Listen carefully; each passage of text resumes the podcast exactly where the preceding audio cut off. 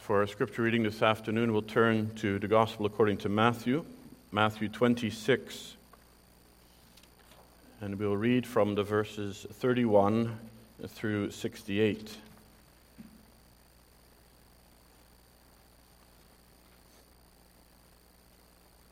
Matthew 26, beginning at verse 31. Hear now the word of the Lord. Then Jesus said to them, All of you will be made to stumble because of me this night. For it is written, I will strike the shepherd, and the sheep of the flock will be scattered. But after I have been raised, I will go before you to Galilee. Peter answered and said to him, Even if all are made to stumble because of you, I will never be made to stumble. And Jesus said to him, Assuredly I say to you that this night, before the rooster crows, you will deny me three times. Peter said to him, Even if I have to die with you, I will not deny you. And so said all the disciples. Then Jesus came with them to a place called, called Gethsemane and said to the disciples, Sit here while I go and pray over there. And he took with him Peter and the two sons of Zebedee, and he began to be sorrowful and deeply distressed. He said to them, My soul is exceedingly sorrowful, even to death. Stay here and watch with me. He went a little further and fell on his face and prayed, saying, O my Father, if it is possible, let this cup pass from me. Nevertheless, not as I will, but as you will. And then he came to the disciples and found them sleeping, and said to Peter, what? Could you not watch with me one hour? Watch and pray, lest you enter into temptation. The spirit indeed is willing, but the flesh is weak. Again, a second time, he went away and prayed, saying, O my Father, if this cup cannot pass away from me unless I drink it, your will be done. And he came and found them asleep again, for their eyes were heavy. So he left them and went away again and prayed a third time, saying the same words. And then he came to his disciples and said to them, Are you still sleeping and resting? Behold, the hour is at hand, and the Son of Man is being betrayed into the hands of sinners. Rise, let us be going. See, my betrayer is at hand. And while he was still speaking, behold, Judas, one of the twelve, with a great multitude with swords and clubs, came from the chief priests and elders of the people. Now his betrayer had given him a sign, saying, Whomever I kiss, he, it, he is the one, seize him. Immediately he went up to Jesus and said, Greetings, Rabbi, and kissed him. But Jesus said to him, Friend, why have you come? And then they came and laid hands on Jesus and took him. And suddenly, one of those who were with Jesus stretched out his hand and drew his sword and struck the servant of the high priest and cut off his ear. And Jesus, but Jesus said to him, Put your sword in its place, for all who take the sword will perish by the sword. Or do you think I cannot now pray to my Father, and he will provide me with more than twelve legions of angels? How then could the scripture be fulfilled that it must thus happen? In that hour, Jesus said to the multitudes, Have you come out as against a robber, with swords and clubs to take me? I sat daily with you teaching in the temple, and you did not seize me. But all this was done that the scriptures of the prophets might be fulfilled. Then all the disciples forsook him and fled. And those who had laid hold of Jesus led him away to Caiaphas the high priest, where the scribes and the elders were assembled. But Peter followed him at a distance to the high priest's courtyard. And he went in and sat with the servants to see the end. Now the chief priests, the elders, and all the council sought false testimony against Jesus to put him to death, but found none. And even though many false witnesses came forward, they found none. But at last, two false witnesses came forward and said, This fellow said, I am able to destroy the temple of God and to build it in three days. And the high priest arose and said to him, Do you answer nothing? What is it these men testify against you? But Jesus kept silent. And the high priest answered and said to him, I put you under oath by the living God. Tell us if you are the Christ, the Son of God.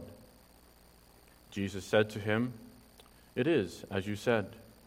Nevertheless, I say to you, hereafter you will see the Son of Man sitting at the right hand of the power and coming on the clouds of heaven. Then the high priest tore his clothes, saying, He has spoken blasphemy. What further need do we have of witnesses? Look, now you have heard his blasphemy. What do you think? They answered and said, he is deserving of death. Then they spat in his face and beat him, and others struck him with the palms of their hands, saying, Prophesy to us, Christ. Who is the one who struck you? And thus far, the reading of God's holy word. And our focus this evening will be on these last, this last section from verses 57 through 68, the, when Jesus faces the Sanhedrin in the trial. And after the Lord Jesus was captured by this band of soldiers and brought him out of the Garden of Gethsemane to be examined by the high priest. And then, as we consider this morning, the high priest was the one who was to approach the tabernacle, who was to approach the presence of God, and who was to bring the sacrifice to God on behalf of the people. But here, we can see it from a different angle, from the angle of the Lord Jesus Christ, who has come as our great high priest, but also as our sacrifice, who now here offers himself up willingly to become that sacrifice, even being led in a way by the high priest here to be sacrificed, to be condemned by the high priest. And so our theme for this afternoon is Christ's trial by the high priest. And first we will consider that Christ would be judged by the high priest. In verse 57, there it says, And those who laid hold of Jesus led him away to Caiaphas, the high priest. And for a bit of context here, the, the Lord Jesus, he would undergo two trials. And each of these trials seemed to have three stages to them. The first was the, the ecclesiastical trial, and the second was the civil.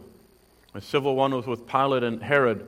But his first one, the ecclesiastical one, was under the Jewish religious leaders.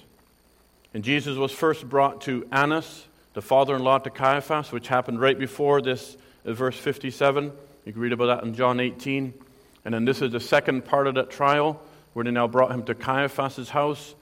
And then in, in chapter 27, they have to reconvene again uh, before the Sanhedrin to have a trial that's considered more legal because it was actually illegal to have a trial at night. And the Jews, they had uh, lost their ability to have any civil trials because the Romans had taken them over. But according to their own laws, the high priest here still had a sense of judicial authority.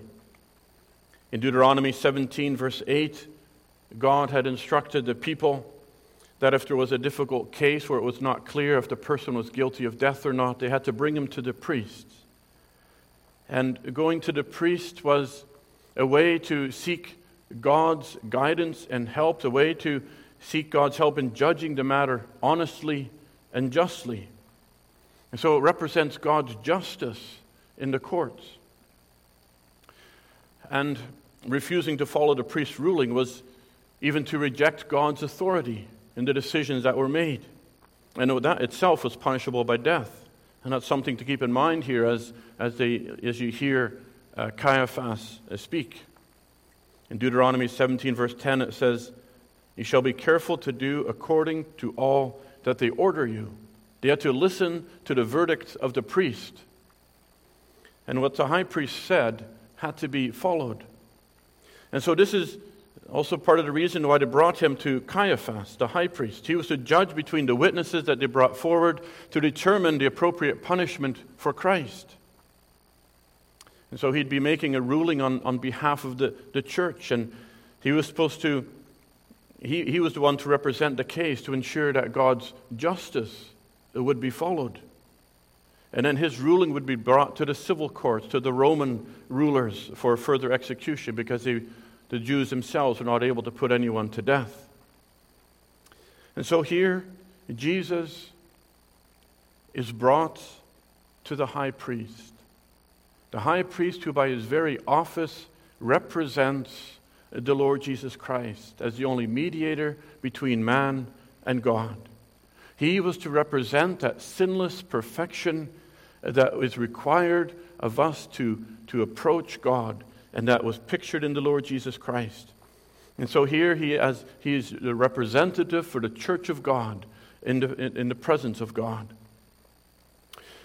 But it is here exactly where the truth of God and the justice of God and the holiness of God is to be, resent, be represented.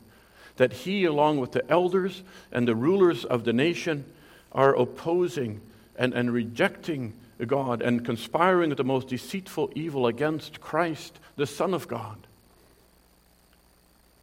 And so, we see, secondly, Christ in his innocence, Christ was innocent as he faced this trial. Verse 59, it says, They sought false testimony against Jesus to put him to death, but found none. So the, the truth of Christ's innocence was so obvious that they were unable to find any false witnesses who could agree against him. It, re- it, required them to, to look for false witnesses, to come up with something or anything against the Lord Jesus Christ. And so instead of representing the justice of God fairly, the high priest is using his divine authority here to corrupt justice. And that's because they had already uh, resolved to put Christ to death. And now they only needed a reason to do so. If you look back in verses 3 to 5 of this chapter, it says, And the chief priests, the scribes, and elders of the people assembled at the palaces of the high priest, who was called Caiaphas, and plotted to take Jesus by trickery and kill him. But they said, Not during the feast, lest there be an uproar among the people. So they, they had predetermined to kill the Lord Jesus, but now they needed a way to do it. And so here, these, these men, so blinded by sin and hatred against God, blinded with enmity against God, against the only way of salvation. And isn't that the story of all of our hearts and lives by nature? That we are blinded by enmity against God, against His only Son, His only way of salvation for a sinner. That until the Lord opens our hearts and eyes to see His salvation in His Word, in His Son, and then we fight against it, and in chapter 27, verse 18, it says that even Pilate knew that they brought him out of envy. They hated Jesus. They hated the truth of God, which exposed their own sins and hypocrisy and lies.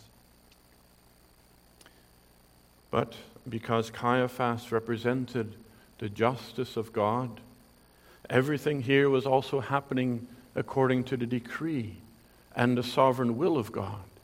This was also foreordained of God for the purpose of saving sinners. That even Caiaphas, out of hatred and enmity in his heart, did it to pervert justice. They meant it for evil, while God meant it for good. And God's divine justice would be perfectly executed. Christ here needed to be legally condemned to death by the religious leaders, by the ecclesiastical body because Christ would be made sin for us. He would go to the cross condemned as a sinner, even though he was innocent. That's what Isaiah 53 prophesied more than 700 years before, where it says, And the Lord has laid on him the iniquity of us all. The Lord would cause the iniquity of his people to land on Christ. Though innocent, he'd be pronounced guilty by the high priest, the one who is the legal representative of God's divine justice. And although many false witnesses did come forward, they said they could find none. and None who could agree, nothing that was credible against him. And they, they could not condemn anyone if there, were no, not, if there were not at least two witnesses that agreed. And so this whole trial was really a farce. It was, it was illegal for many reasons. One, it was held in a private home, which was uh, illegal. And trials were not to be held during the Passover season. And this would be follow, uh, uh, finalized on the, on the feast day.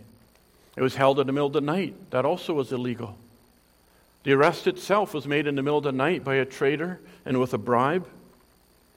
Here, Jesus would also be interrogated and, and, and asked to confess his own crime instead of seeking, his, seeking the truth on his side. It was also not legal to pronounce a guilty verdict on the same day. By Jewish law, he had to wait at least one night to, to let all the emotions settle. And a Jewish law also said that all false witnesses had to be put to death. And here it said there were many false witnesses, but you don't read about them being tried and put to death. And so all this should have convinced the people there that the Lord Jesus was truly innocent. That they ent- but they entered this trial looking for false evidence to find any way to kill him. And all this had to happen so that the Lord Jesus Christ could become the substitute for sinners. And we see, thirdly, how Christ remained silent. When finally two witnesses came and claimed that they heard Jesus say that he would destroy the temple of God and build it in three days, then they expect Jesus to explain himself or to defend himself. But they, dis- they misunderstood that he's talking about the temple of his body, that he would be in the grave and rise again from the dead. But to destroy the temple of God was seen as, as slander against God, and that would be a serious crime. But it says in verse 63 Jesus kept silent. There was no need for him to defend himself against all these false accusations. Remember, Jesus said in verse 53 that if he wanted to, he could call 12 legions of angels to, to defend him, to, to protect him. But then he said, How then could the scriptures be fulfilled? How then could the will of God happen? And in verse 56, but all this was done that the scriptures of the prophets might be fulfilled. He must be condemned as guilty because he would be the perfect high priest, he would be that perfect sacrifice for sin. But here we see Christ submitting willfully to his Father, fulfilling yet another scripture in verse Isaiah 53 verse 7. He was oppressed and he was afflicted, yet he opened not his mouth. He was led as a lamb to the slaughter, and as a sheep before her shears is silent, so he opened not his mouth. The Lord Jesus silently and willingly endured this suffering to be condemned. And here Christ's time had come. In John 7, he said his time had not yet come. That's why the people did not lay hold of him then. But now the time is here. In the Garden of Gethsemane, Christ faced the reality of the suffering when he, he submitted fully to the cup that his Father would give him. He was the Lamb of God. He would be the one to be led uh, to the slaughter by the high priest.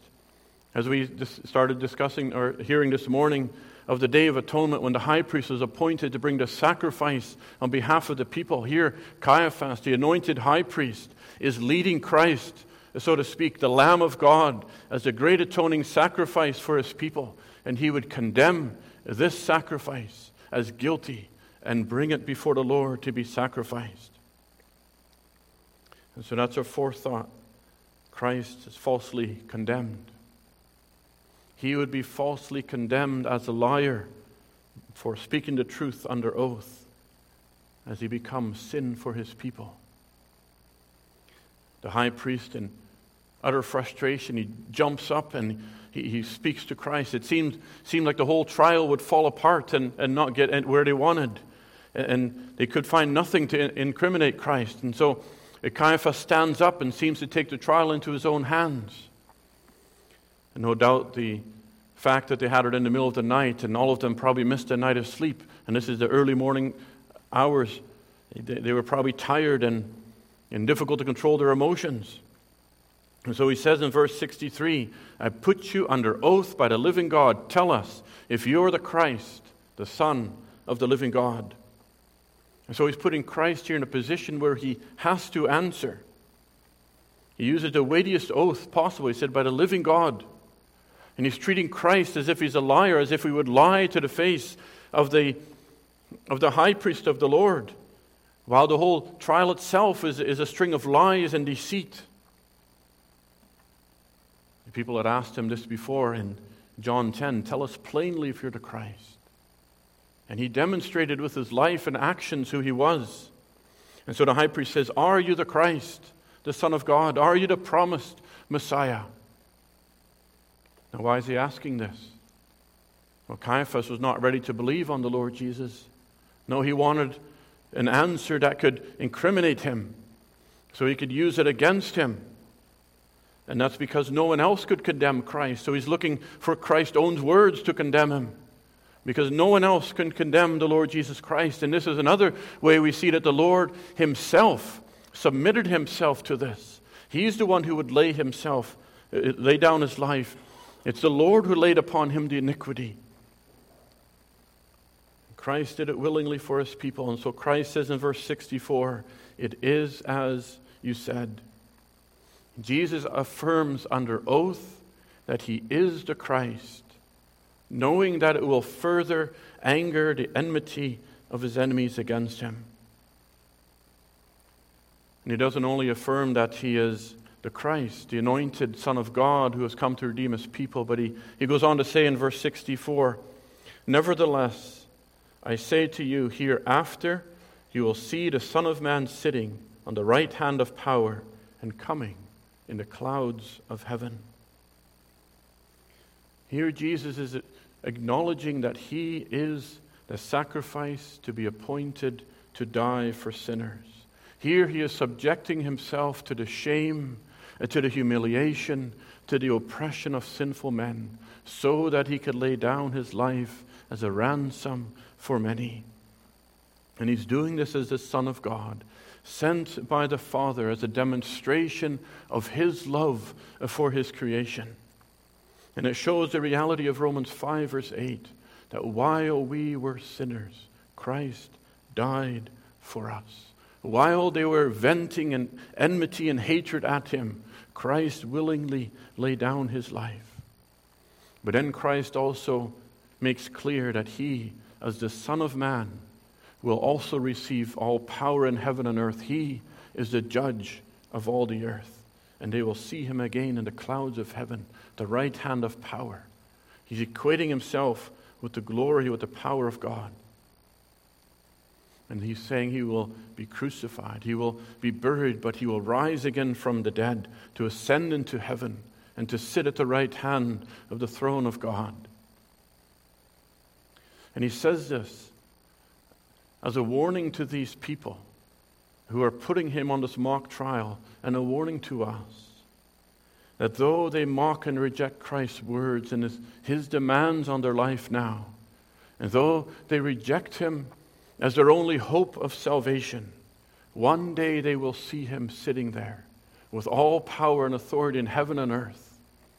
And to all of us, whoever might reject him now or turn away from him now, the day will come when he will, will be seen seated at the right hand of power, where he, where he will be our judge for time and eternity. But this is also the great comfort of all God's people. Though in this world they are often falsely accused or ridiculed or misunderstood, or they face the opposition of the wicked, just like Christ did, it's a comfort to know that God knows your heart. That we do not need to justify ourselves against false accusations all the time. And that's why we not, do not need to fear what man can do to us, as the Lord Jesus said. Do not fear those who can kill the body, but fear him who can cast both soul and body into hell. That's why he says, even if they drag you in front of the courts, in front of the magistrates, do not fear, but do not worry about what you're going to say. It's also a comfort knowing that Christ died for us while we were yet sinners. Because just like these Pharisees and his leaders were not ready to believe on the Lord Jesus Christ, neither are we. We are not ready to believe on Christ, but we look for everything to incriminate him until the Lord works in our hearts with his Holy Spirit. We resist that salvation. And so, whether it's a family member now who is resisting the gospel, who's turning away from the Lord Jesus and, and rejecting his way, it is God who saves. It is God who died for his people while they were yet sinners. And He is the one with the Spirit who can save and deliver from that power of sin. And so here, Jesus, for speaking truth under oath, is condemned as a liar. And then Caiaphas in verse 65, it says, The high priest tore his clothes, saying, He has spoken blasphemy. And what further need do we have of witnesses? Now look, look now, you have heard his blasphemy. What do you think? And it was so that in Leviticus 24, verse 16, uh, that God said, Whoever blasphemes the name of the Lord shall surely be put to death. And that's what they think the Lord Jesus is doing. Now, God is so holy that anyone who blasphemes his name must be put to death. And the third commandment still says that whoever takes the name of the Lord, thou shalt not take the name of the Lord in vain. And here the Lord Jesus has made himself equal with God. He was claiming to be the fulfillment of the prophecy of Daniel in Daniel 7. And that was a prophecy that only God could make because it spoke of his power in heaven, on the clouds of heaven, having authority to judge all the earth and to receive an everlasting dominion. So here the Lord Jesus, under the, under the oath, says, declares to be God. And so either he is right and speaking perfect truth, or he is blaspheming, for which he must be put to death. And here Caiaphas, being so blinded by envy and hatred and sin, chooses to believe that the Lord Jesus lied under oath and made himself equal with God. And so blind we are by nature, and so blind we are in our sins, that we cannot see the truth of God when it is plainly held before us. And that's why we need the Holy Spirit to open our eyes and to open our hearts and to show his salvation and to deliver us from our sins. And so here, Christ, the sinless high priest, who would enter into the very presence of God on behalf of his people, was condemned to death by the high priest.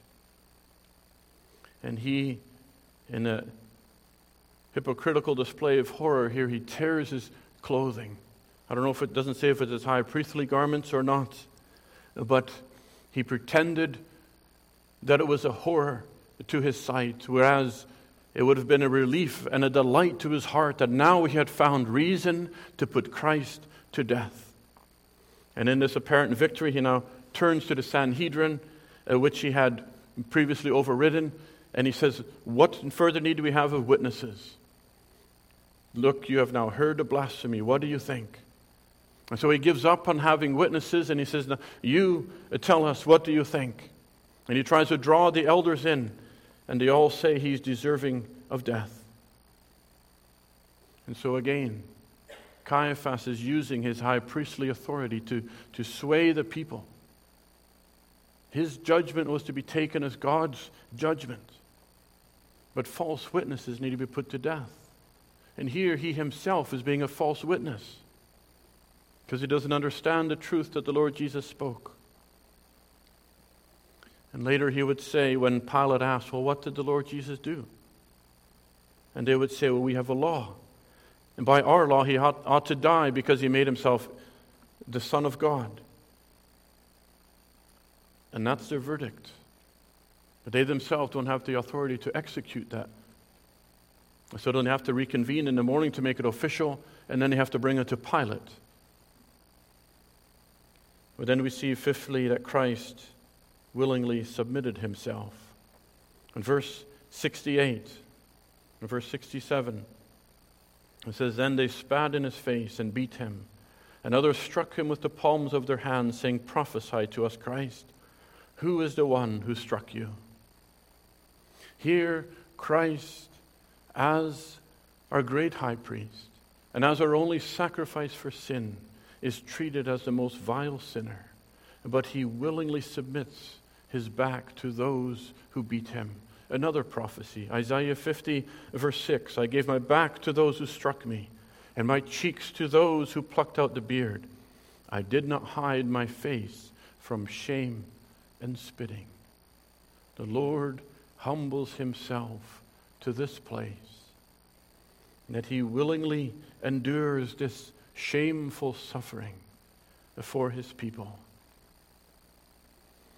But it shows the heinous boldness of the mockery of sin.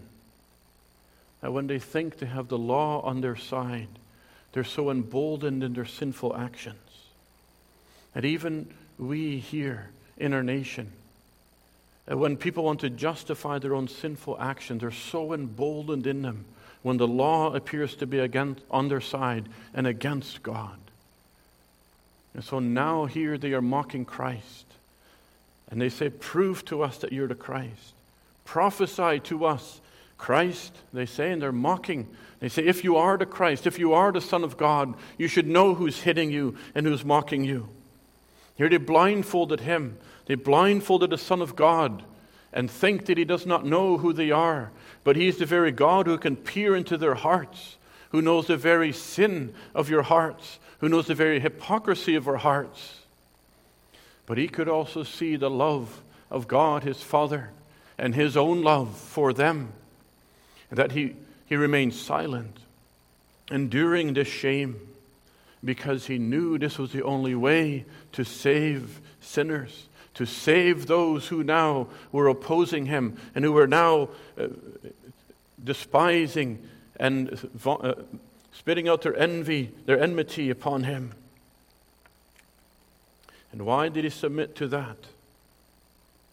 Why did, under, why did Christ have to undergo, undergo this trial? Well, it's because you and I also are false witnesses consenting to his crucifixion. That you and I also spit in God's face whenever we prefer our own sin over God's will. And when we in our life resisted his salvation, and when we turned away from him did not want to come to church, did not want to hear his voice, did not want to listen to the word of God or to our parents or to the pastors. But we fled and stopped our ears.